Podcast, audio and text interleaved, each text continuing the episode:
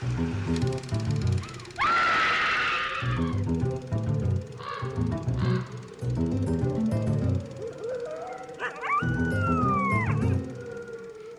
and welcome to Scream Scene, the horror movie podcast where we watch every horror movie ever made in chronological order and then we rank them from best to worst, except for our monthly bonus episodes where we cover a horror adjacent movie.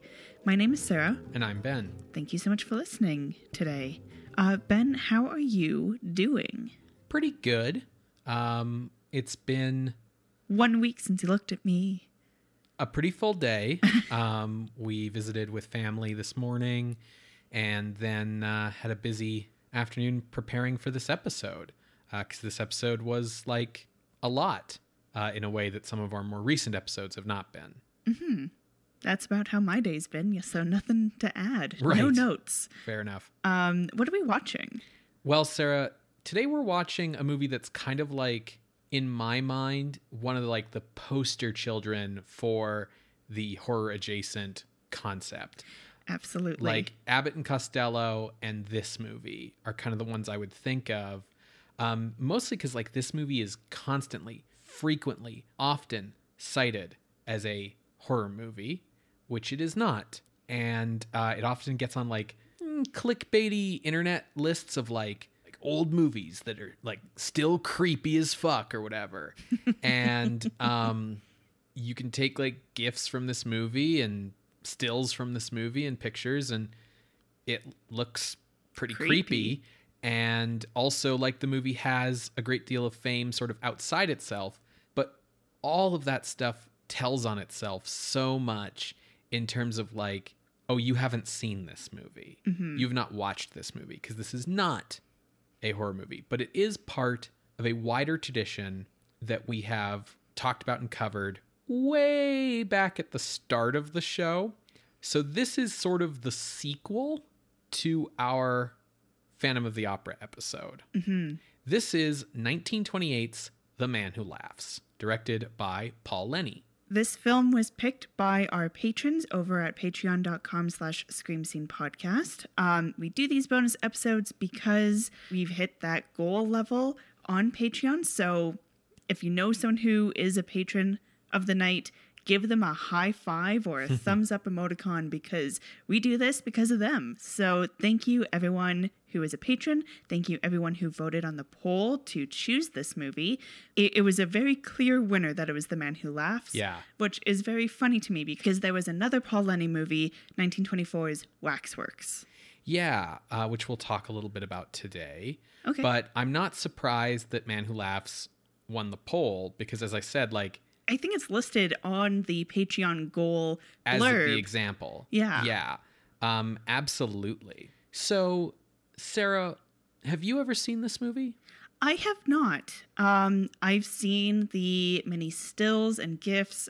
My first introduction to knowing about the existence of this movie was meeting you. That makes sense. because I think you were on a forum and your name was like the name of this main character, Gwynplaine, and or your user icon was Gwynplaine, Yeah. played by Conrad Veidt. Yeah, when I was younger, like late teens, early 20s, like either um, I would use like Gwynplaine as a internet avatar or um, there's also like a picture of Conrad Veidt that I would use as like an avatar on forums a lot. Um, yeah, I I knew well of this movie, but I came to know about this movie because of like the most well-known piece of trivia about this movie, which we can talk about later and that well-known piece of trivia is sort of how I was introduced to this movie, which I think is also how most people find out that this movie exists. But I first saw this movie probably in my teens when I like rented it from, you know, the local video rental place on DVD. It would have had to have been after I turned 13. Um so yeah, I had I had seen this movie. It's been a while since I have seen it all the way through. We don't own it. Uh, Really? I is- just assumed we did. yeah, it's kind of a surprise, right? Yeah. Um, well, because also, as you talked about in the last horror adjacent movie, when we were talking about M, you are a big silent film buff. Mm-hmm. Um, in addition to just being a film buff, as demonstrated by this podcast, but you're also really big into German silent film. Yes. And while this is an American movie, Paul Leni comes from Germany. Yes, as does Conrad Veidt. There's a lot of Germanic connections here. And yeah, this is one of those like key silent movies that you still hear a lot about. Um, but yeah, I just never was able to track down a copy of this to like own. The first time I saw this, I had a very interesting experience because of the fact that this movie gets presented as if it's a horror movie by like websites and like advertising and like all kinds of things. Like it's just commonly presented uh, as a horror movie uh, in that same way that like a lot of german expressionist films just get automatically presented as horror movies even if they're not. So you know knowing the trivia point about this movie that I did, and that being my introduction, and thinking it was going to be a horror movie, I went into the movie with like one expectation and got a very different movie than I thought I was going to get. And because of that, like the first time I saw this, I don't think my take on it was very positive because of that. That's fair. Yeah. Um, so it took me a while to like warm up to this movie, and I'm really excited to go back and watch it today with you. To kind of begin the story of this movie, we kind of have to rewind time quite a bit, mm-hmm. all the way back to like the early days of the show, and start with another film that we haven't covered that is also a horror adjacent film that was actually one of the other options on the poll this month, which is The Hunchback of Notre Dame. So in 1923, Lon Chaney had starred as Quasimodo in Universal Pictures' adaptation of Victor Hugo's novel, The Hunchback of Notre Dame. The story was reframed largely as a tragic love story, and Hunchback was the first of Universal's super jewels. So back in those days, as longtime listeners will remember, Universal would like categorize their films based on like budget and prestige, um, and they would have these categories like on the posters. A small number of the films released every year were jewels, which were like A pictures with big stars and big budgets. But most of Universal's releases were Blue Ribbon and Red Feather releases, medium to low budget movies. Hunchback was a super jewel, which Universal would then produce one of a year, starting with Hunchback. Um, and it was produced at a then staggering cost of $1.25 million um, of the studio's own money, as was owner Carl Laemmle's policy at the time, was for Universal not to borrow money. That film was directed by Wallace Worsley and was largely designed as a showcase for Lon Chaney Sr., um, as both an actor and a master of makeup. Chaney was famous as the man of a thousand faces, and the key thing to remember about that is that in the early days of film, actors were expected to do their own makeup because that was how things had worked in theater. Um, it just so happened that Chaney was a genius at it, and so his makeup could be a lot more than just like a fake mustache and some eyeshadow.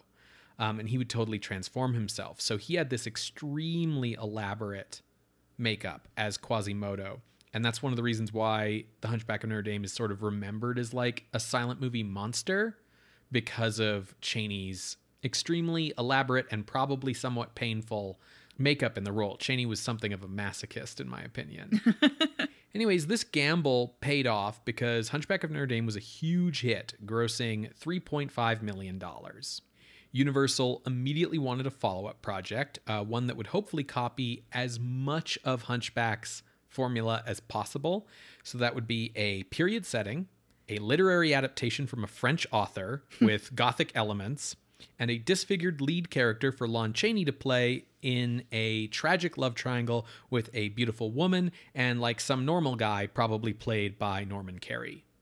The first pick for the follow up from both Chaney and Carl Laemmle was Gaston Leroux's novel Phantom of the Opera. But executives at Universal were sort of unsure about whether Phantom could be made into like a satisfying movie. There was a lot of like questions and concerns about its structure as a story, about its weak ending, um, all kinds of concerns about like, is this a novel that can be turned into a movie properly? People just didn't get it. Um, and because of those concerns, um, Laemmle started looking for like an alternate if Phantom didn't turn out. And that was Victor Hugo's novel, The Man Who Laughs, because, well, it had all of those requisite elements I just mentioned, plus also being the same author as Hunchback of Notre Dame. So, Victor Hugo, kind of a big deal. Just a little bit. Just Yeah. a little bit. About as big of a deal as uh, Notre Dame itself. Right. you know. Hugo was born on February 26, 1802, and was the youngest of three boys. Uh, his father, Joseph, was in the Napoleonic army, and so they would move across France to wherever his next post was, uh, while his mother, Sophie, was a devout Catholic who uh, also remained supportive of the aristocracy. Well, that's a little dangerous. Yes. The it- aristocracy part, not the Catholicism part. well, depending on exactly what month it is in the revolution, the Catholicism part might have been in or out of fashion, but it's Napoleonic times, so Yeah. now, Sophie was getting tired of moving around France, so she ended up separating from Victor's father when Victor was about one years old, and so they started living in Paris. Um, his parents would go back and forth, uh, being separated, being not, having their own affairs. And when his father went to Spain in 1808, Victor, at six years old, moved with his family to Paris. Living nearby was his mother's boyfriend, Victor Fanneau de la Horie, um, who was a uh, general in the Napoleonic army, and he became kind of like a mentor to Victor and his brothers. De la Horie would later be arrested and executed for conspiring against Napoleon, so you can kind of see what he and Sophie bonded over. sure. Um, and that happened in 1812, and that was kind of a tumultuous time for Victor because And a lot of the rest of the world.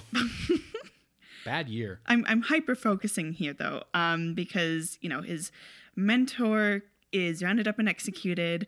He and his brothers are sent to live in a boarding school, and Sophie completely separates from their father, and she's like, "I'm done." While attending the boarding school, Lycée Louis le Grand, the Louis the Grand School, Mm. um, Victor found his passion for writing and indeed his inability to not be writing. um, That explains his um, lack of brevity. In his novels. absolutely.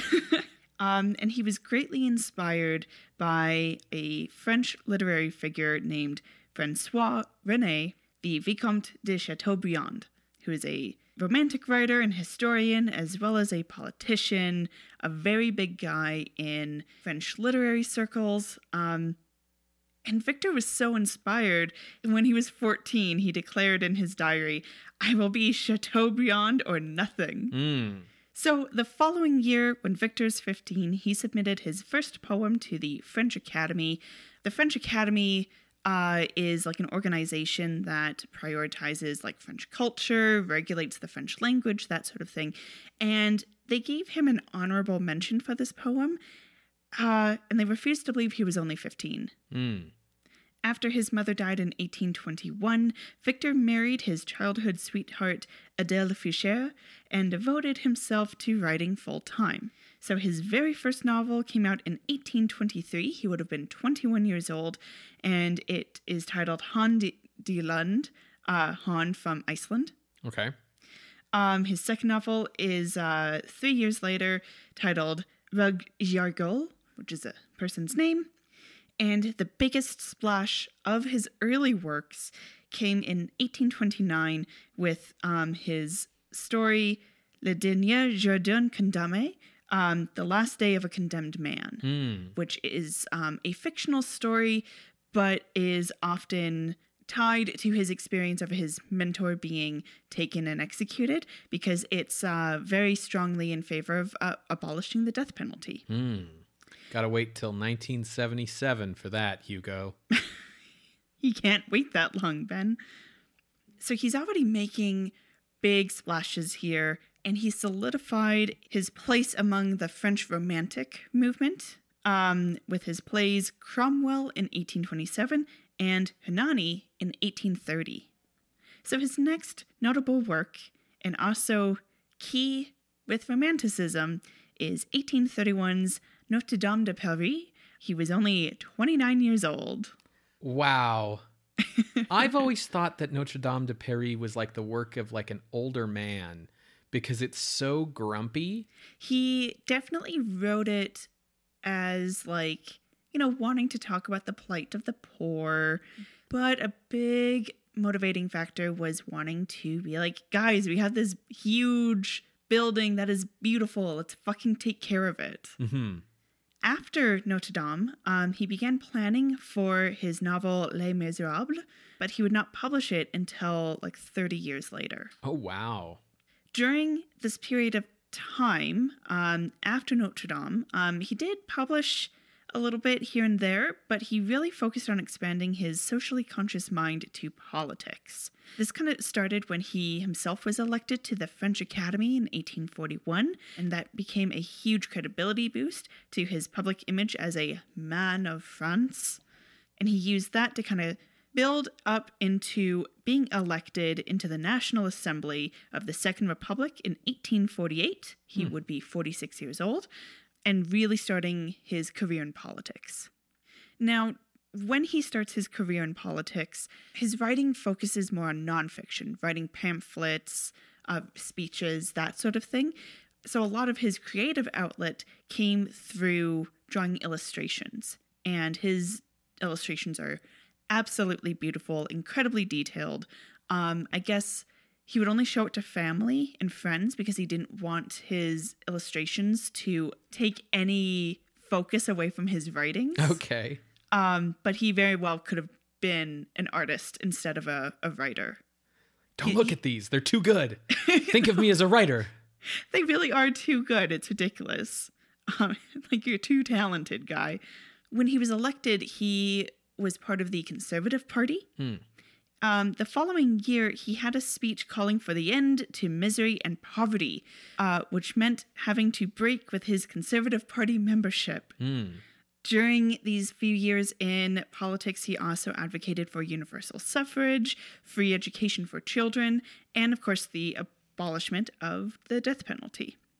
In 1851, Napoleon III seized power, and Victor criticized this. He saw this as like a dictator coming to power, so he was like very vocal about being critical of this and had a self-imposed exile until 1870.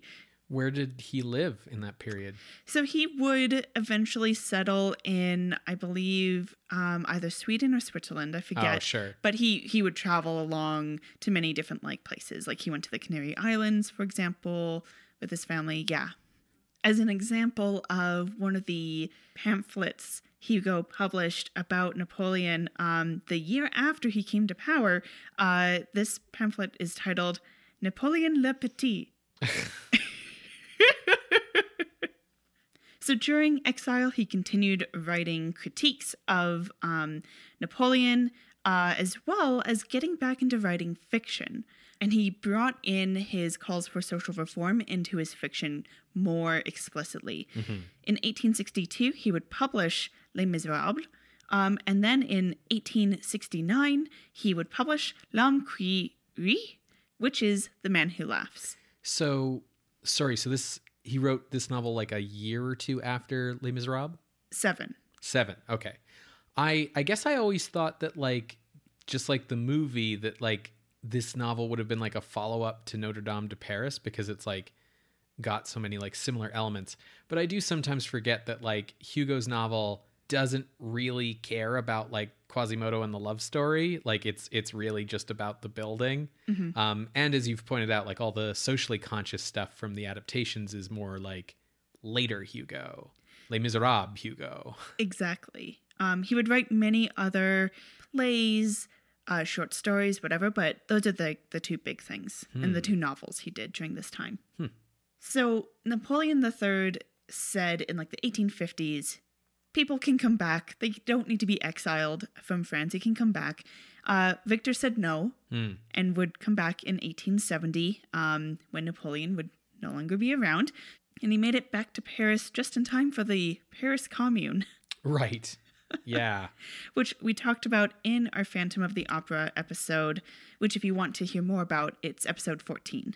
But in short, it was like a coup, basically, um, a revolutionary government. Victor was like, listen, both sides are being real dicks and like causing a lot of harm to people. But I do support the National Assembly. Once the Paris Commune kind of settled down, the National Assembly is back. He did run for office again um, in 1872, though he was not re-elected. However, uh, despite that, he continued to be politically involved and active, either as an orator, speaking to the National Assembly, as well as in his own writing. He was very much a believer in like the humanistic progress of mankind. Hmm. Now, as much as his calls for social reform were pushing boundaries uh, of his like society, he was in line with his contemporaries about uh, believing that colonialism was good um, and would be bringing civilization into native and indigenous populations. Right. Because, like, if at the time you are a firm believer in the idea of like the forward progress of mankind, what that would contextually mean in the 19th century was a belief that like history moves forward towards modernism and progressivism and therefore anything that moves a society in that direction is good ergo colonialism good okay. Um, he was ardently anti-slavery. Um, even going so far to like write to the United States to be like, you know, you say you're for liberty, but you have slaves. Mm. Um, you cannot stand for liberty and also enslave people. Um, also, very interesting to me is uh, he was very pro copyright and pro rights of the artist, yeah but that when you die, it goes to the public domain, it goes to the people. Because he saw it as like, you write the thing, but someone reading it also helps create through their imagination. And once one of you dies, the rights would go fully to the other person. So I, the author, die, it goes to the public. Which is like really forward thinking uh, for things. Just putting it out there. That's that's my academic English brain pe- getting peaked. Um, as he reached age 80, he was given tributes across France, streets named after him, um, given like presents from the leaders of the country. When he died in 1885 of pneumonia, there was national mourning. He had a state funeral, and he was laid in a crypt alongside Alexander Dumas and Emile Zola. sure So, L'Enquire, the man who laughs, cast your mind back to a 67 year old Hugo. Hmm. He's still in exile, and he can come back anytime. right You know, he's just being um, a little stubborn about it. The novel has the subtitle By the Order of the King as well, which I think is important to note here. We are set in 17th century England, and we follow a young boy named Gwynplaine. As he rescues a young girl in a snowstorm, they seek shelter with the carnival vendor named Ursus and his pet wolf, Homo. it's a Latin pun on like the name of like a wolf. Yeah, But- there's a there's a Latin phrase that basically means man is a wolf to men. And so the word homo is is man in Latin. Yeah. Yeah. So, but I'm a child, you see. Right. So Gwynplaine uh, has a mouth that has been mutilated into a grin, and so he joins the carnival in the, like the freak sideshow part. He grows up with Ursus and the young girl whose name is Dea. Um, Dea happens to be blind, and so of course Dea and Gwynplaine fall in love. Meanwhile, there is a Duchess Josiana who is bored. And so her um, fiance, uh, she's been engaged to this guy since birth. He's like, "Why don't you go see the like the the big show, the big carnival, and like this new show they have featuring this guy named Gwynplaine. Like you'll laugh, you'll cry, you'll love it.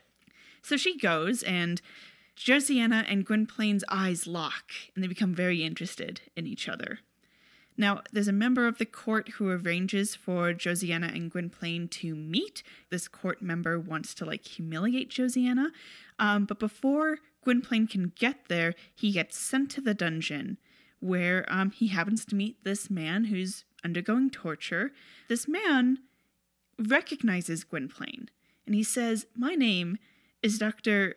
Hardquanonne. More like hard to pronounce. Hardquanonne. Um, and he identifies Gwynplaine as a child that the doctor arranged to be mutilated and kidnapped. Yes. You see, Gwynplaine is actually the son of um, a lord in the court. And when his father got chased out of court, the tyrannical King James II uh, arranged for the Lord's son, named Fermain, to disappear. So this doctor uh, had Fermain taken by kidnappers who were known to mutilate children to sell them either into you know, sideshows or to have them beg on the streets. And these child kidnappers, traffickers, named Fermain Gwynplaine. I want to stop for a moment here. Okay. Because it's important to note. So these like child kidnapper, mutilator, seller people, Hugo calls them comprachicos, and they're like Spanish, and they're like this known group that molds children the way the Chinese mold trees, is how it's described in the book. Uh, so, like bonsai, but with people. Um, so, like, for example, with Gwynplaine, like the way his his smile has been mutilated, or whatever, is the idea is like that they take you for a long time and they might like put your body in a certain position and just keep it like that for long enough that like it just stays like that forever now. Hugo describes them as like giving people bad spines so that they'll turn out as like dwarfs and like all kinds of stuff. Hugo presents this as like entirely real, like that this is a real group that really exists and does this thing, and they are not real. They are a made up thing. Uh, there's no such thing. Hugo invented the word comprachico. Like it does not exist outside this novel. But like there were at the time that he wrote it, like urban legends about this basically. Sure. So this is sort of like the like QAnon Pizzagate of Oh its my day, God. basically. that like Hugo's invoking to like torture this kid. Wow. Okay. I I didn't know that. So anyways, 4-year-old Fermain is sold to these comprachicos and named Gwynplaine. When this doctor shares his story and it comes to light that the Lord's son Fermain is still alive, um, he actually ends up getting to claim inheritance. Josiana, meanwhile, doesn't know any of this. She conspires to get Gwynplaine out of the dungeon because she wants to seduce him. Just as she's about to, someone bursts in and is like, It's Fermain! He actually is the one who you're supposed to be engaged to, Josiana. And she's like, Oh, well, I'll marry him, but now I don't want to fuck him. And so, it's Not she- exciting anymore. yeah, she rejects him as soon as they are actually the same class. Right, as long as he's not taboo. hmm You are actually this thing. Turns out you had secret parents is like a very Victor Hugo plot Very twist. romantic. Yeah. Gothic romantic. So Gwynplaine joins the upper class, but he's disgusted at their privilege and hypocrisy, and he actually calls them out on it in a speech to the court, and it's Queen Anne's court. Uh, but he gets laughed out because he's delivering this like scathing, like this scathing critique with this big smile. Mhm. So he renounces his title and all of his like inheritance and goes back to try to find Ursus and Dea, um, who have both been deported from England because they had a wolf here. Yeah, Um, you can't have wolves in England. That's just not cool. Uh, appa- apparently, as soon as Gwynplaine had like vanished without a trace, Dea had become very ill because they were in love. And this is what makes you ill in the 1600s. Absolutely, nothing else. Once Gwynplaine returns, she is so incredibly happy that she dies from the strain of the emotion. Ah, Ursus faints at all of this because he's like, You're back, she's dead, what the fuck? And he faints. So Gwynplaine, seeing that the love of his life is dead and presuming that his mentor is dead, throws himself overboard into the sea as they cross the channel.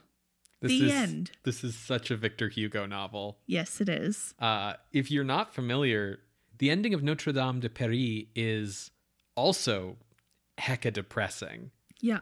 Yeah. So, pretty clear here is the critique of the ruling class that is bored with privilege, but then weaponizes that privilege for their own amusement with no regard for pe- people's lives. Um, and one thing that I wanted to call out in Gwynplaine's speech to the court is he says that I embody humanity as its masters have made it because of this, like, grotesque smile that he's been forced to wear. So the novel came out in 1869. Contemporary reviews were like, this is good, but it's not Les Mis, it's not Notre Dame. But yeah, it's good. Um, and it's only really after Hugo's passing that people have started going like, no, actually, I think this might be one of his best works. Hmm. So all of the adaptations of The Man Who Laughs uh, come in the 20th century. Got it. The first is a French silent film in 1909, which is lost, unfortunately. Then there was a 1921 German silent film called Das grinsende Gesicht, uh, starring Franz Hobling and directed by Julius Herzka. There was a 1921 Broadway play titled Clair de Lune, um, and this starred John Barrymore as Gwynplaine and his sister Ethel as Queen Anne. Then we get this 1928 American film adaptation by Paul Leni. After this, there's a 1932 French film adaptation of the Clair de Lune play, directed by Henri Diamant-Berger. Um, there's a 1950 comic book adaptation of the 1928 film, a 1966 Italian French co production, which resituates the time period to be um, about the Borgias being awful people.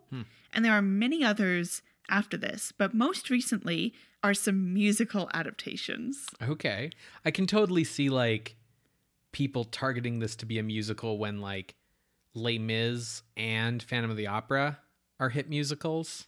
Totally. The thing is, though, is um, with the case of like Les Mis and even pieces from No- Notre Dame de Paris, people were so inspired by Hugo's works that they started putting music to those storylines and those characters in his lifetime. Did you see that um 2012 live action French version? Yes, I didn't mention it because I was like, there's a lot of adaptations of this. It very much strikes me as a like so the Dark Knight was a big hit Yeah. adaptation. Yeah. I think, uh, I mean, we're getting to the trivia point. Yes. Uh, we're, we've been kind of talking around it. Yes. The other thing about like The Man Who Laughs and its adaptations in the 20th century is as you say like Notre Dame de Paris was starting to be adapted like while the book was being written practically like there were adaptations of Les Mis right away and as we see with other novels like Dr. Jekyll and Mr. Hyde or Frankenstein or Dracula the adaptations create this like lineage of plot changes basically mm-hmm. where things in Hugo's novel that are like maybe like a little much get like smoothed out over time, right? Um, you know, the Disney Hunchback of Notre Dame owes a lot to the 1939 movie version of Hunchback of Notre Dame, which you know owes a lot to the 1923 version, which is inspired. By. So like each of these adaptations builds on the one before to kind of iron out some of the weirdness in the source material. Man Who Laughs doesn't have that lineage, so a lot of the weirdness remains. I always heard that the novel was not well received in England, primarily because the novel sort of makes it obvious that Victor Hugo doesn't know shit about England. All you need to do is look at like the character names. So Universal was looking at Man Who Laughs, but ultimately decided to go with Phantom of the Opera. The thing that sort of saved Phantom of the Opera at first was director Rupert Julian, who had been brought in to um, finish Joseph von Stroheim's Merry-Go-Round after that movie went over budget, and Julian came in and like clamped down and got it done under time and under budget. And they were like, "Oh, okay, cool. We'll give you Phantom then," because there was this big concern that Phantom was gonna run over budget. so the thing is, Huh. um, Phantom was a nightmare. Yeah. Um, Had a huge troubled production, which, as Sarah mentioned earlier, you can learn more about in episode 14. It was an extremely expensive production. Um, it ended up running over budget, costing $1.5 million, and it only made $2 million when it was originally released in 1925. That film was then re released several times with various revisions made each time, you know, different endings, different tones. Um, we go into all of that in the episode, but present in all of these versions was Lon Chaney in his memorable makeup as Eric the Phantom, uh, which was, you know, a key element in the movie. Now, while Phantom of the Opera had been an expensive nightmare of a movie, it did make a big impact on audiences who, you know, reacted in shock and horror to Chaney's appearance, you know, the famous stories of people fainting in the theaters and whatnot. So, because of that, it was decided to do like a third project, this time returning to The Man Who Laughs. So, like, okay, we're going to do Man Who Laughs as the Phantom follow up. However, in 1925, Chaney signed an exclusive contract with MGM to go appear in movies directed by Tod Browning. And so, without Lon Chaney, it seemed that any hopes of producing The Man Who Laughs were sort of pointless. Like, you don't have the man of a thousand faces, so what are you going to do? Yeah. What made the difference was that director Paul Leni's 1924 film Waxworks was released in the United States. Waxworks is a German expressionist anthology film written by Henrik Galeen, who wrote Nosferatu. The film starred Emil Jannings as Harun al Rashid in an Arabian Nights segment, Conrad Veidt as Ivan the Terrible in an historical segment, and Werner Krauss as Jack the Ripper in a very short horror segment at the end. Like, the Harun al Rashid bit is 40 minutes, the Ivan the Terrible bit is 40 minutes, the Jack the Ripper bit is six minutes. Six minutes. Yeah, so six minutes out of an 86 minute runtime does not a horror movie make. Waxworks is not a horror movie, but it is German expressionist. Now, Paul Leni was born in Stuttgart in the German Empire in 1885 to a Jewish family. He was an avant garde painter and he studied at the Berlin Academy of Fine Arts before becoming a theatrical set designer. From theater, he progressed to film in 1913 as a set designer and art director. He began directing his own films in 1917, of which Waxworks was the 10th. Now, Carl Laemmle was himself a German expat, and he was highly impressed with Waxworks and brought both Paul Leni and Conrad Veidt over to Hollywood to do work for Universal. Leni's first film for Universal was 1927's The Cat and the Canary. Although it is an old dark house movie in the mold of The Bat, The Cat and the Canary saw Leni bring the visual style of German Expressionism to the American proto horror film, and we discussed this in episode 19. And this visual style would be the one that Universal would then use in its earliest true horror films, Dracula and Frankenstein and so on. Films that were so influential on the genre that for a decade or more, Universal's style basically just dictated what horror movies looked like. Conrad Veidt was born in Berlin in 1893. He had originally wished to be a surgeon, but he did not do well enough in school, and so instead he decided to become an actor to the great disappointment of his father. At age 19, he began loitering outside Berlin theaters after performances, hoping to be mistaken for an actor. Uh, he eventually got acting lessons and successfully auditioned for Max Reinhardt's company in 1913, playing minor roles. Then World War I broke out. Veidt served on the Eastern Front in the Battle of Warsaw. He contracted jaundice and pneumonia, and after recovering in an army hospital, he was judged unfit for duty and sent back home. In 1916, Veidt began acting on stage again, slowly attracting positive critical buzz. He debuted on film in 1917, becoming extremely prolific, although many of his early films are lost or only partially extant. His notable German films of the silent era include Different from the Others in 1919, mm-hmm. the first film to depict homosexuality sympathetically, Eerie Tales in 1919, which we covered in episode 4, Oh my god, that's so long ago. The Cabinet of Dr. Caligari in 1920, which we covered in episode 5, The Head of Janus in 1920, which is a lost film, The Hands of Orlac in 1924, covered in episode 12, Waxworks in 1924, and The Student of Prague in 1926, which we covered in episode 18. Arriving in Hollywood with his second wife, Anna Radka, and his daughter Viola, Veidt appeared in two American films in 1927 before working with Leni again on The Man Who Laughs. Now, this was another Super Jewel production. So, The Man Who Laughs was given a budget of $1 million, um, less than Hunchback and Phantom cost, but still like a huge amount in those days. Yes. With Lon Chaney out of the picture, Universal needed a makeup man, so they hired former actor turned makeup artist Jack Pierce to create Gwynplaine's rictus grin. Conrad Veidt was fitted with a set of dentures that had metal hooks to pull back the corners of his mouth. So while these dentures were in, Veidt was actually unable to speak. Good thing it's a silent film, I Ex- guess. Exactly. Playing the good girl love interest in the movie would be Mary Philbin. She had been under contract with Universal since she was 19 years old in 1921. In 1923, she starred in Erich von Stroheim's Merry-Go-Round opposite Norman Kerry, which would lead to her being cast in the lead role of Christine Daae in Phantom of the Opera. So The Man Who Laughs is, you know, obviously the follow-up project, placing her in the similar role of Dea. The movie's bad girl, the Duchess Josiana, is played by Russian actress Olga Baklanova. She was always cagey about her age, so sources place her birth variously between 1883 and 1900, with a date of 1893 being supported by scholarship. She studied drama and theater and began acting on stage in 1912. She appeared in around 17 Russian films starting in 1914.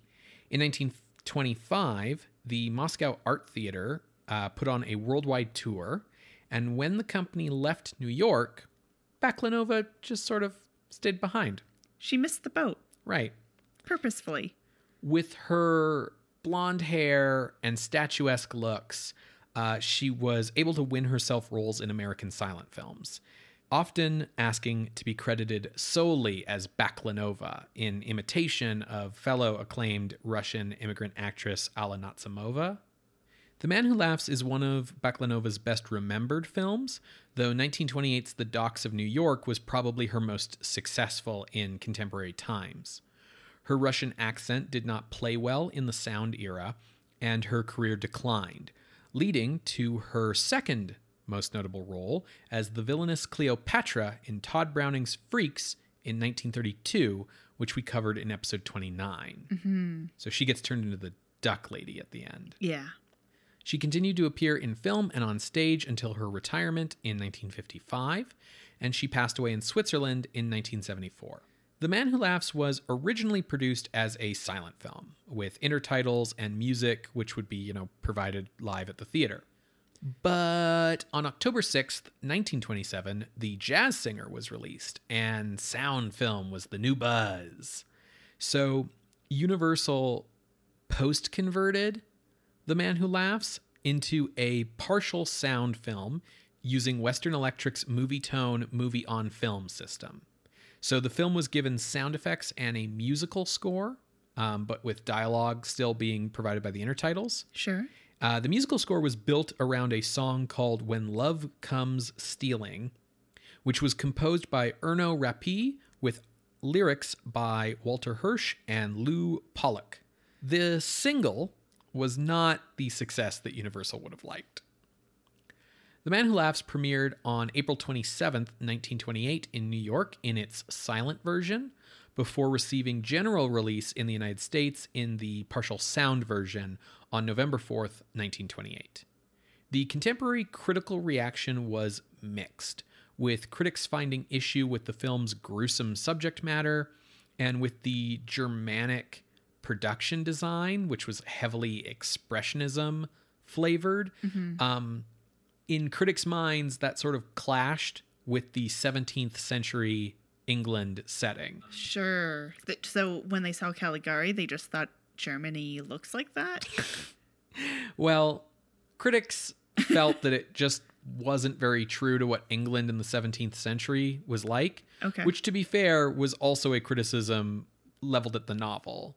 So, modern critics, however, regard The Man Who Laughs as a late period expressionist classic, highly influential, and with particular praise given to Veidt's performance and Leni's direction. It's sometimes considered to be Leni's masterpiece. It received its first DVD release from Kino in 2003, and there was a 4K restoration released on Blu ray in 2019 by Flicker Alley. The film has a long legacy. Jack Pierce would remain Universal's makeup man until a corporate shakeup in 1946, creating the original makeup designs for the classic Universal monsters. Charlie Hall's expressionist, gothic, mixed aesthetic for this film would also be iterated on in his work on the later Universal horror pictures. Possibly the most famous bit of trivia about this movie is that Conrad Veidt's appearance in this film inspired the creation of the Joker in Batman number 1 in 1940 by Bill Finger, Bob Kane, and Jerry Robinson.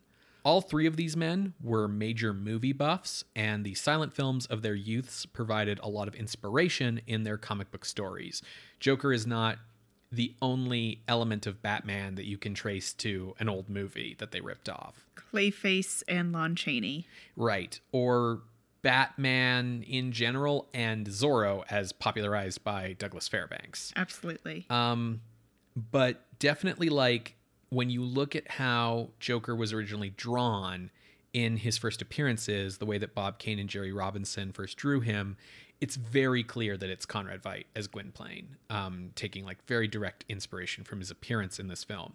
But the character is totally different. As we've learned from Sarah's plot synopsis, like Gwynplaine is a sympathetic hero, um, not anything. he doesn't go around trying to pull pranks that kill you. Right. Nothing like the Joker, uh, who in his earliest appearances was very much a psychopath serial killer. So, you know, coming back to what I was saying at the start of the episode, like this is part of, I think, the cycle of disappointment that people experience when they watch this movie because they're expecting the character of Gwynplaine to be a villain or a monster in the vein of Quasimodo or Eric.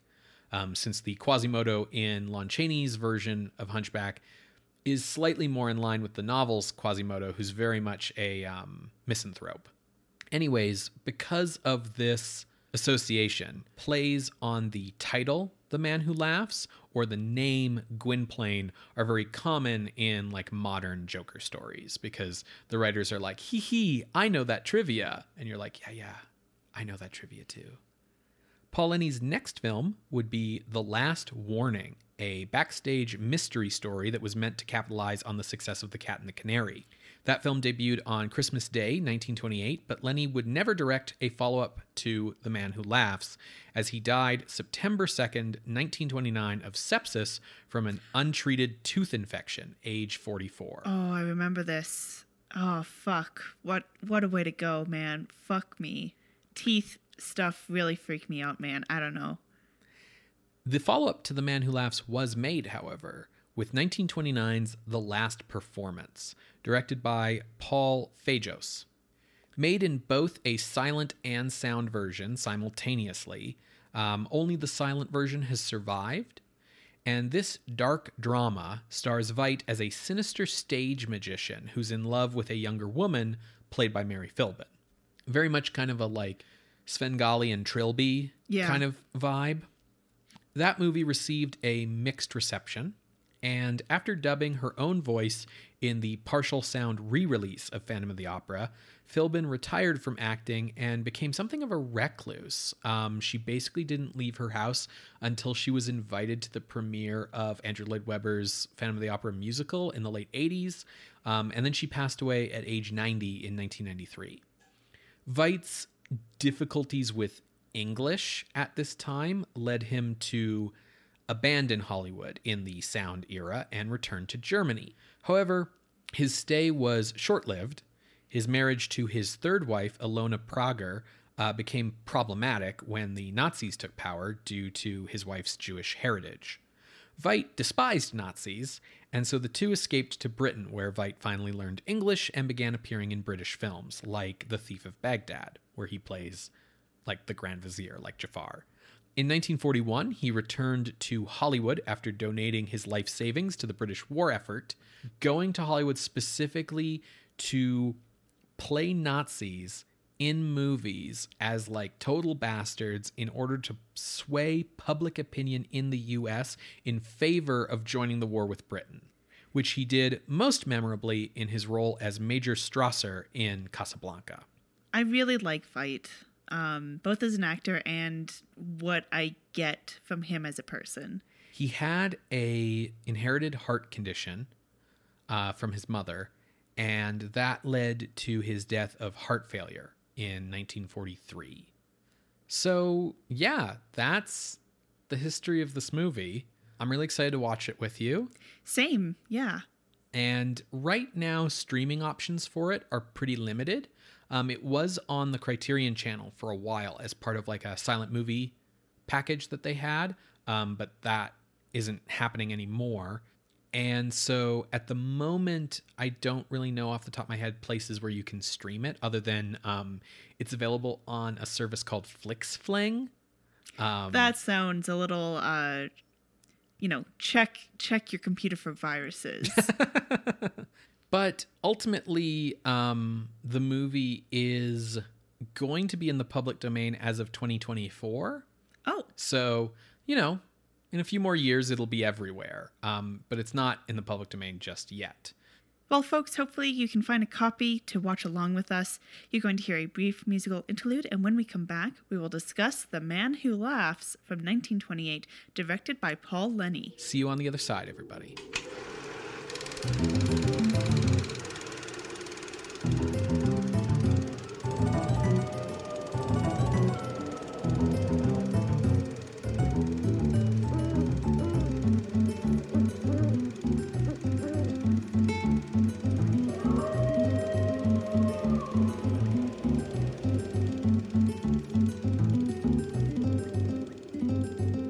Welcome back to Scream Scene, everybody. We just finished watching The Man Who Laughs, directed by Paul Leni from 1928. Sarah, what did you think? It was your first time with this movie. Yeah, I I think I had to sit with this one for a little bit to really appreciate parts of it hmm. because it follows a lot of the same plot beats as Hunchback. And at first I felt a little disappointed by Paul Leni because I'm like when I think of Paul Leni I think of the German expressionism that we saw in Cat and the Canary. Right. Um, But as I kind of sat with this and started thinking about things, I realized like, now he's still doing the things. It's just in a different and arguably more subtle way. Because this isn't horror. Yeah. So why would he use the same visual stylings as he does in a horror movie in a not horror movie? You know? right. Um, so I, I like that I had the chance to kind of sit with it to really start to appreciate that part. Yeah, there's some very striking visuals in this movie for sure. What about you? This is um like I presume like your third or fourth time seeing this? Probably third. Okay. Yeah. Um mostly I was really surprised by how well I remembered Gwynplaine's theme from the score. Um, I was like, "Oh yeah, I know this music." So, yeah, that was neat. And then like I didn't really remember how this movie ended. sure. So I was like, "Okay, cool, cool, cool." You know. so yeah, it was a good time. Cool. Uh, well, let me give the plot synopsis for our listeners. Um, by and large, it appears to follow the novel's plot pretty closely. There are some minor changes, though. So we go in like chronological order of events rather than the novel's flashback halfway through situation. Yeah, you lose that kind of Victor Hugo like surprise, your dad was a a nobleman kind of like thing. Yeah. We open with King James and his jester, Barkilphedro, Definitely a real English name. absolutely, um, mocking a Lord Clancharlie, also a very real English name, It sounds like it's trying to maybe be like a Scots because clan is in Clan there. Charlie. But like, it's no, it's- that's yeah, not how no. things work. No.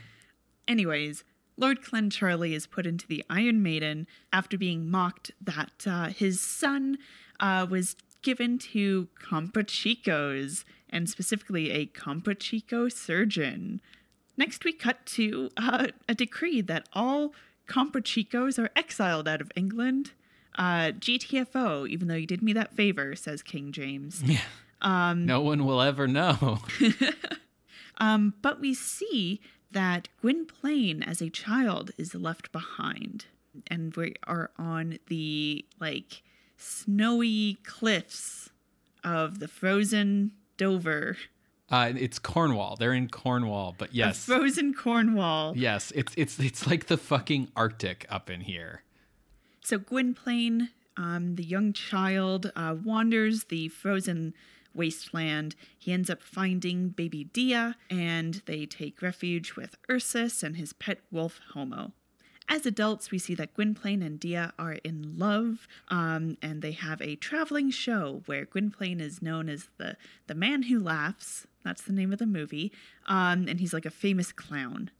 And, you know, Dea is like, hey, when we get married, would love to be married to you. And Gwynplaine's like, but you're blind, so you don't know what you're signing up for because you can't see how horribly ugly I am. And he actually refuses to even let her touch his face.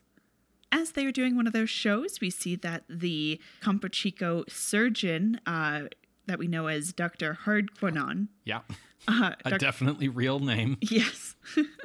Recognizes Gwynplaine and then tries to use the fact that Gwynplaine's still around and in England as a means to blackmail a Duchess Josiana. The reason why he chooses to blackmail Josiana is because she is enjoying the wealth and privilege of the Clancharlie estate, even though she has no real uh, claim to it. Um, however, his letter is intercepted by our old friend Barkilphedro, um, who's still around, no longer a jester. Now he's a respectable crony. And he takes the letter to Queen Anne. Now, Josiana is engaged to a Lord Dirry-Moir Also, a definitely real name. here in England as, as well. Um, and to kind of summarize their personalities and relationship, she's a slut and he's an idiot. yes. Yeah. Mhm. And Josiana, because uh, she doesn't show a lot of respect to the queen, has gotten on her bad side. to use like 1920s parlance, she's a vamp. Absolutely. So Josiana is at the fair and sees Gwynplaine's performance. And while everyone in the audience laughs and mocks him, uh, she like doesn't laugh and just stares. And this catches Gwynplaine's eye when he is on stage. So that night, Gwynplaine receives a letter um, saying like, "Hey, it's the sexy lady who didn't laugh. Come meet me at night." And Gwynplaine's like, "Fuck yeah!" Because if a woman who can see my ugliness can love me, then maybe I can deserve to marry Dia. That's some definite logic you have there, Gwynplaine.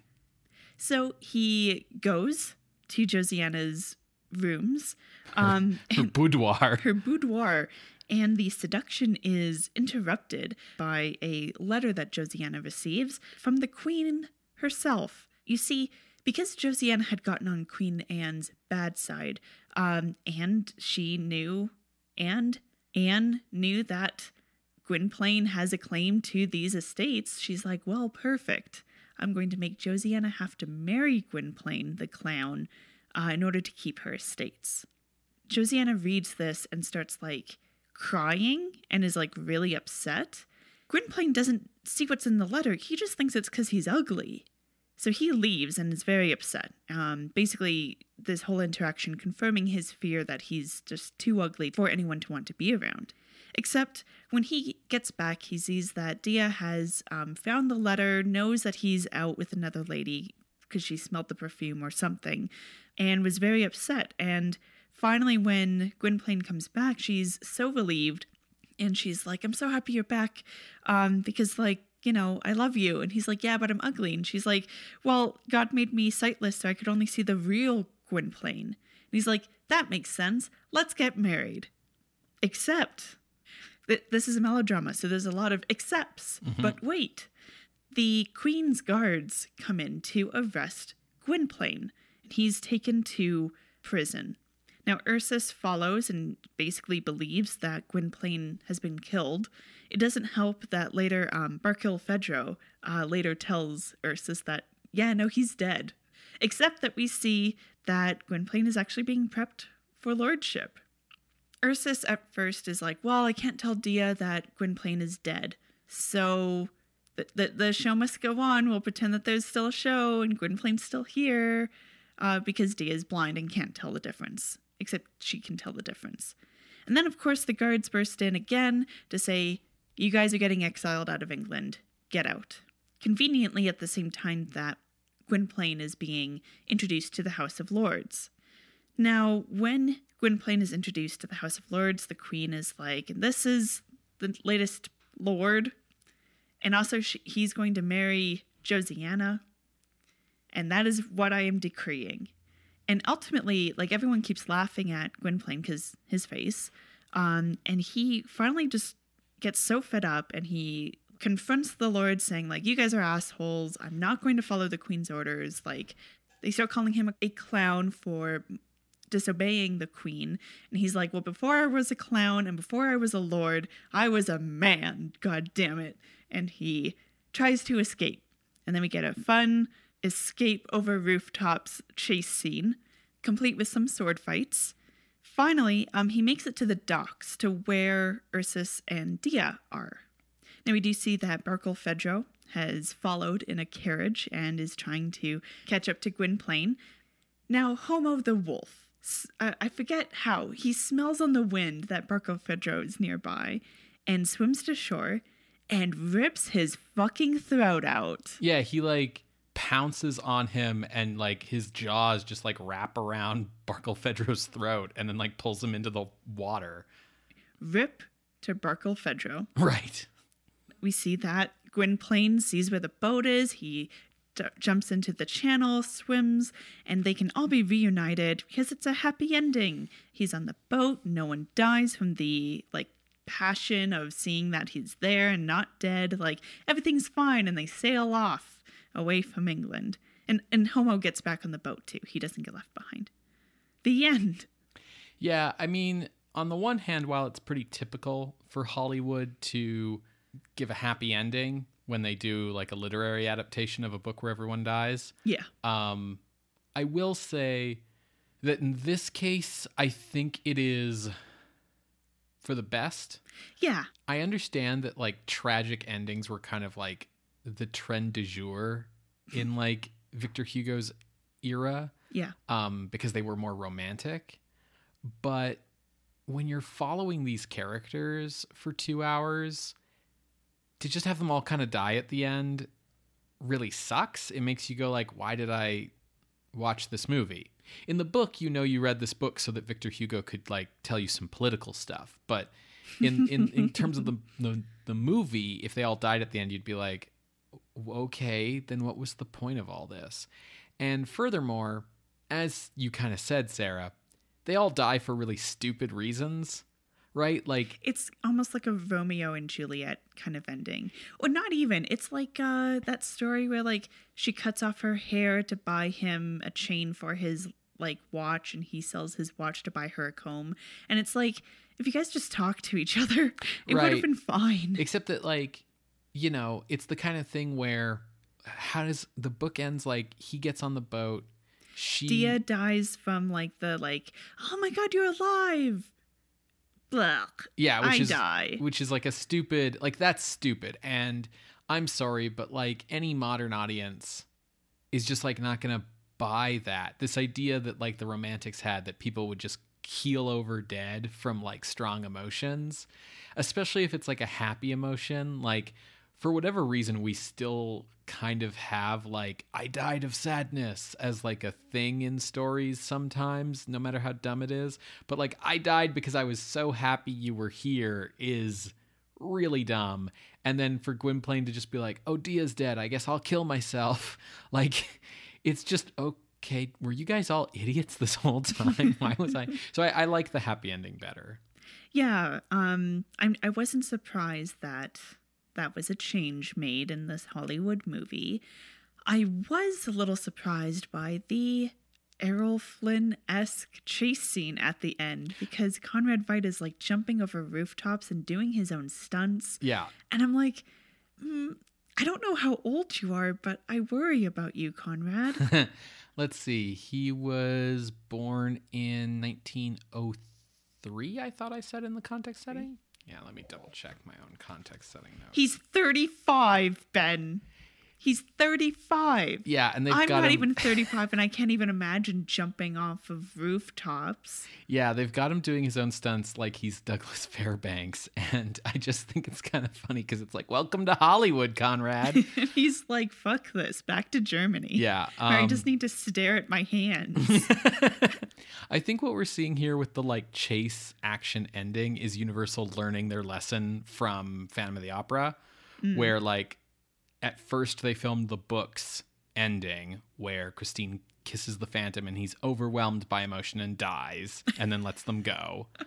Then they were like, okay, that doesn't work. So they filmed the second ending, which was for the comedy version, and I don't remember uh, what that ending was. And then finally they did the third ending, which was like a big, you know, angry mob with torches and pitchforks chasing after the Phantom through the streets of Paris until he like, you know, gets mobbed to death.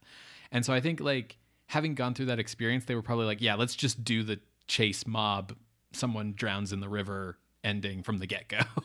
Yeah. Yeah, that that's the other thing too when, you know, we have the mob chasing them.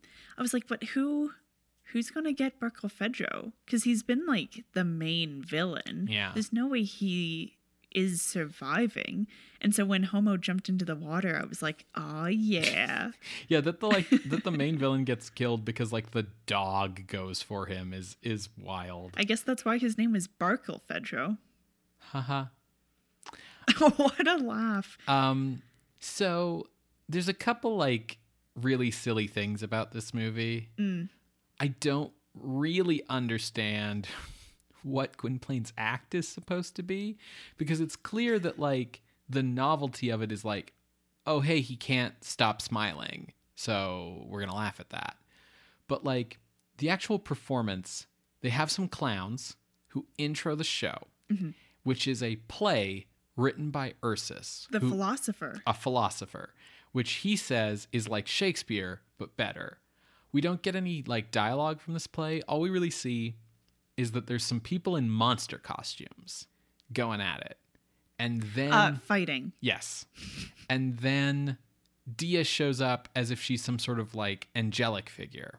Gwynplaine comes on and he for the show he has like clown makeup on over his his face and he gets out there and he has clearly some dialogue and people laugh at him and he laughs. And then that's like the end of the show, I guess. It's very odd to me. I'm sure it's something along the lines of like because um the beasts get turned into Gwynplaine, and so he Hmm. has something like the beasts are inside me or something.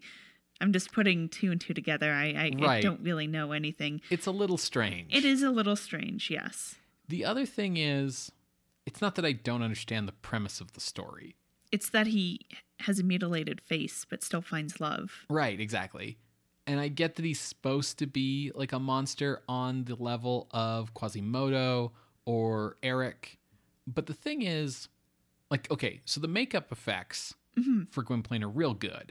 Yes. Because you can you can tell it's not just Conrad Veidt having to hold a smile all the time. You can tell that it's a forced smile created by Jack Pierce's makeup because like his eyes and you know brow are doing all this emoting. And the, the whole thing that makes Gwynplaine disturbing is that like mismatch right? That he can be like sad or angry or disturbed and he's still grinning right? Yeah, I think Conrad Veidt was the perfect casting for this um, because the acting he does with his eyes and his brow and Mhm. forehead is very similar and reminiscent of the acting we see in 1924's Hands of Orlac Yeah. of just being so like distraught over his hands. Only this like I don't know, this feels like there's a extra layer of depth more than just like are my hands a murder's hands, but that pain of like they keep laughing at me and I'm so upset about this. And it's really interesting when like you see him smiling and it, it he has like tears in his eyes and it does look like he's crying a bit because he's laughing so hard and then he brings up his hand to cover his mouth and it's like oh no he's really upset actually Yeah. just like a really well done illusion of that Yeah. The movie doesn't really go into the like sideshow performer's paradox of like, I hate that everyone laughs at me because of my deformity, but also like, what else am i going to do? Right, like here I am on stage performing in a performance that is, hey, come laugh at me because of my deformity. It's, it's a little weird to me that like this, like that Ursus is the one who like creates this show and puts it on because he's the one who like found them as kids and raised them. Mm-hmm. Because like so then you know how much this upsets him. And you were like let's make money off it um that's a little weird to me but also everyone including gwynplaine acts as if his eternal smile means that like he's ugly or he's hideous and like people look at him with like shock and he's not that's the downside of casting conrad veidt You're right. He's very, very attractive. yeah But also, like, he's smiling. Mm-hmm. And there's like an ironic thing there. And Victor Hugo is doing like a weird political commentary thing about like the richest people force smiles on the lower class or whatever. But it's not really like it, the horror of it is the, you know, weird emotional disconnect when he's expressing himself. But it's not exactly like, oh, I could never marry a man so hideous because he only smiles all the time. It's like most people are actually like really nice to look at when they're smiling. I don't know. It's just like a bit of a, a disconnect in the premise That's for me. fair. I think they do a pretty good job of making the smile scary. Yeah. Like because it is just so extreme, um, the way it's showing the teeth, they did a really good job uh, of making it more than just like a smile and Yeah. a forced smile. Yeah, for sure. Like it's pulled back pretty extreme, so you're always seeing like his mouth and the the dentures that he wears um, give his like top row of teeth this very like like they're like a size too big maybe or something. Yeah, like long, um, and almost like silvery glisteny. and the the gums are always prominent. Like Yeah. you can always see the top layer of gums above his top layer of teeth. Yeah.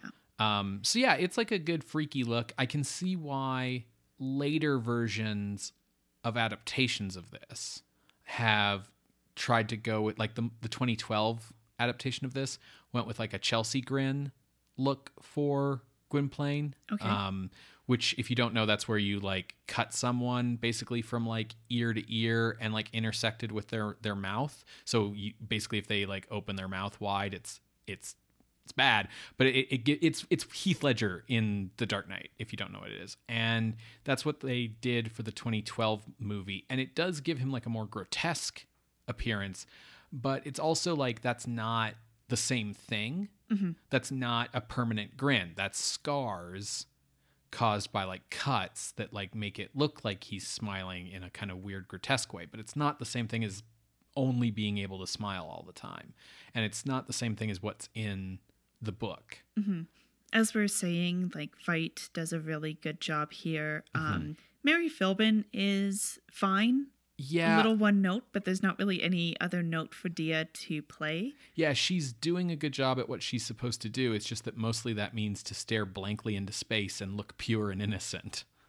Um, the actor who played Ursus was really good. Mm-hmm. I really liked his performance. You really feel like he has really taken on that fatherly role. Um, he feels very protective of these people while also being like, no, really, get married, please. and also like how distraught he is when things go wrong. yeah. so I really liked his performance. And then I think the other person to mention here is Baklanova as Josiana. Yeah, so She is having so much fun, uh, borderline eating scenery. I think what you can say about everyone in the cast of this movie is that they understood the assignment, Yes. as it were. Baklanova, I don't know if it's Paul Leni, if it's the costume designer, or if it's Baklanova herself, but like Josiana's breasts are like threatening to pop out at any moment all the time. A couple of times, um, it's Baklanova herself who like pulls her shirt open practically. Yeah. But yes, there's a whole scene where she takes like a bath in like a big like rich person pool and this like servant is like looking through the keyhole and we get like a lot of side boob you know a lot of butt. yeah like We're definitely pre-code. yeah exactly i don't know how accurate to the period uh, the costumes are in this movie they look okay uh, especially like the lord's costumes and the queen's costumes and stuff. I don't really know how accurate like what gwynplaine's wearing normally is or anything. What i do know is that when gwynplaine goes to josiana's boudoir and she's wearing a black silk lace nightie that that is not accurate to the 1690s I, I really the way that she wears it, it really feels like Baklanova showed up to set one on that day and was like, "No, let's let's have me wear this. I think it's really going to sell it more." i brought this from home Yeah. the other thing I wanted to talk about is uh, the sound Mm. because we, this is like a partial sound film. It has sound effects and. Uh, there's points when people are like cheering for Gwynplaine, and you hear people yelling like "Yay, Gwynplaine!"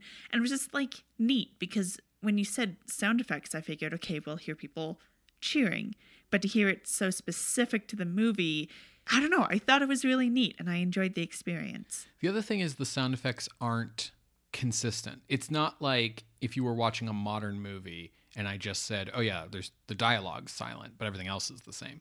Like sometimes a carriage going by makes noise or sometimes like a door closing makes a noise, but not every time, which really makes it have a very interesting kind of feel to watch. Um it's very selective in what it wants you to pay attention to. And that might be like a technological limitation of how many tracks they can put or something. But it is noticeable in scenes like where they're cheering for him, but you don't hear anything other than the cheering, right? What did you think? Um, so my favorite piece of music in the score is is Gwynplaine's theme, but there's also this like love theme that at two points in the movie becomes the the song when love comes stealing. It is jarring and takes me out of the movie both times. When it first shows up, it's when Veidt, oh sorry, when Gwynplaine returns and he's like, "Yeah, okay, Dea, let's get married." I think it's so jarring because we haven't heard dialogue. Yeah, it's the first human voice you've kind of heard the whole movie. Yeah, besides the cheers or whatever. Um, and it's also just like jarring in its style. It does not feel like it fits at all. When love comes stealing into my heart, Yeah, it's it's a very um 1920s ballad kind of song.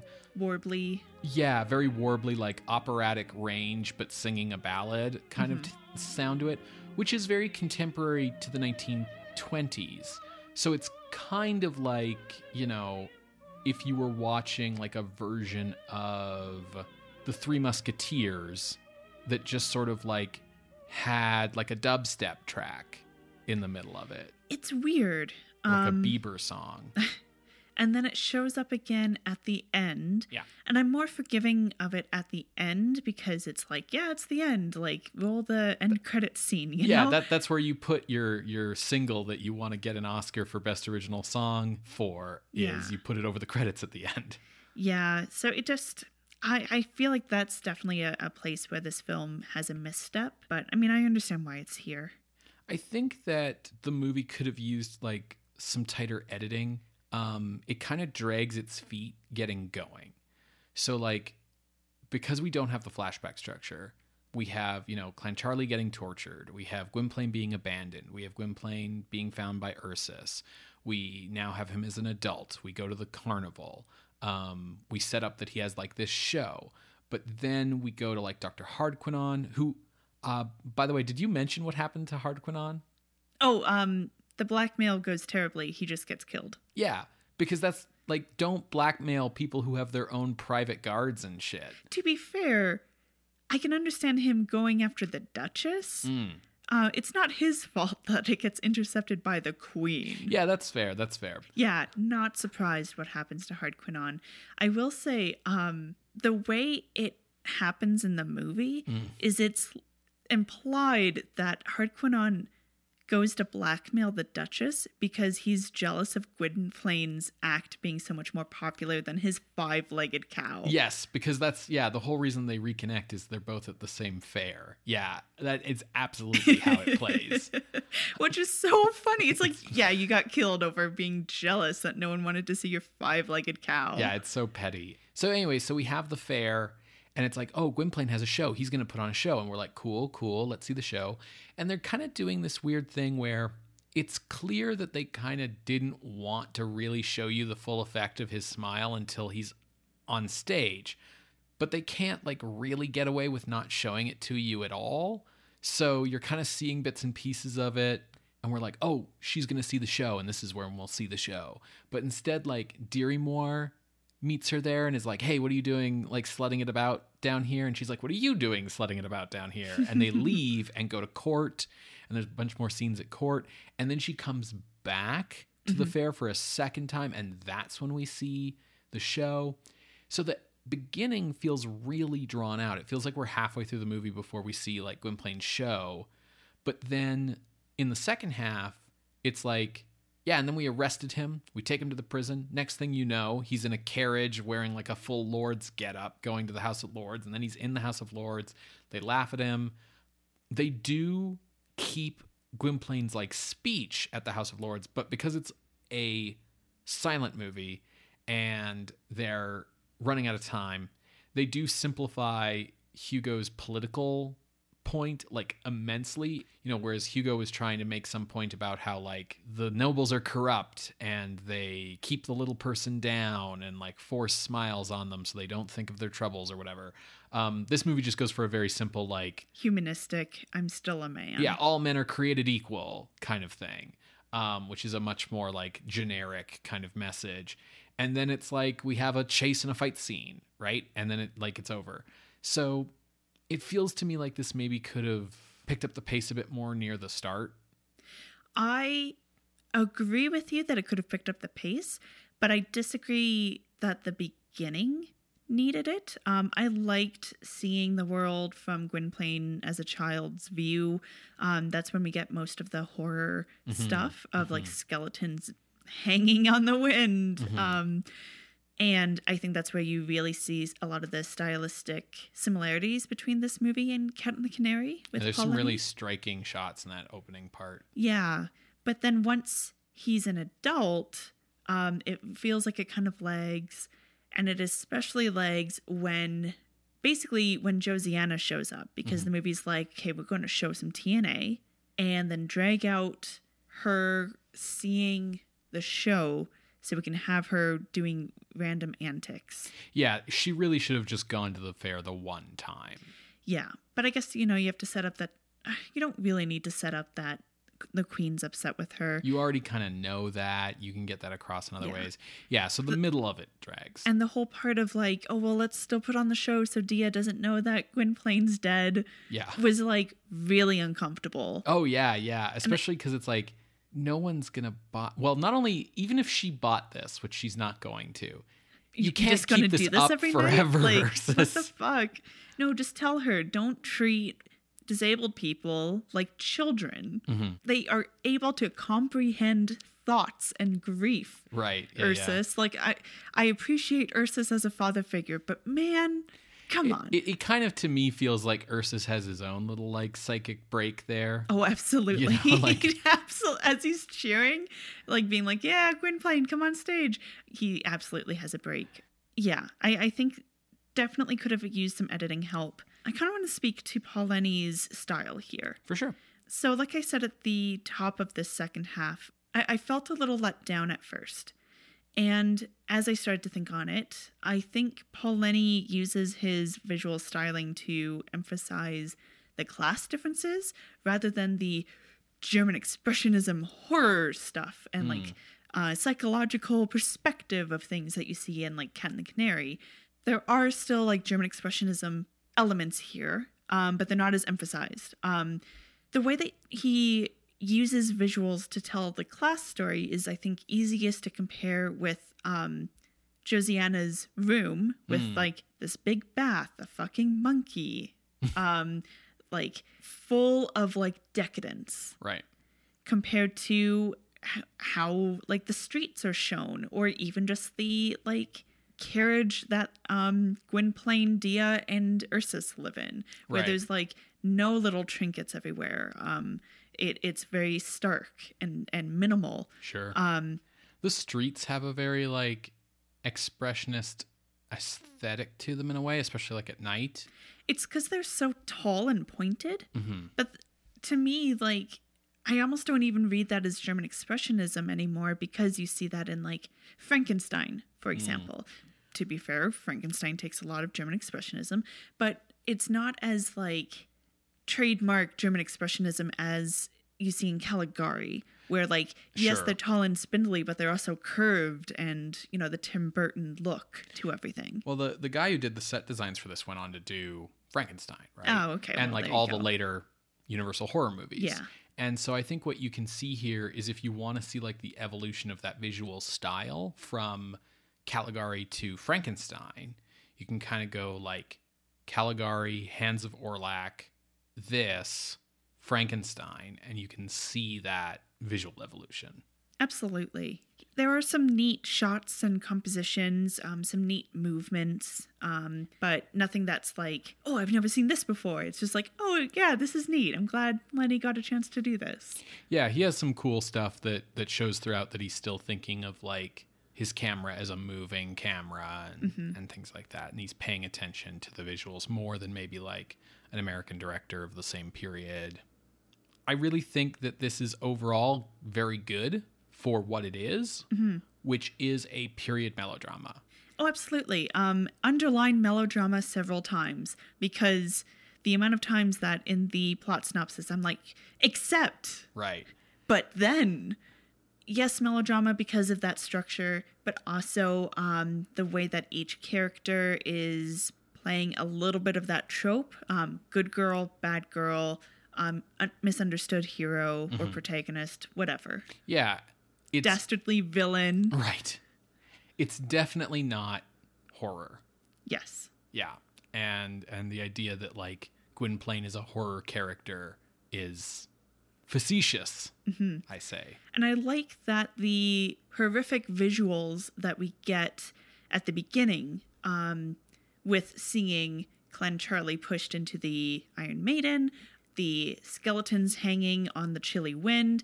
Um, I really like that because, especially with the skeletons, we're currently seeing the world from the point of view of a like traumatized child. So of course it looks horrific. But then as he grows up, he has a loving family. Like then we're into the romantic melodrama Right. because exactly. he, he's kind of overcome some of that stuff. Yeah, exactly.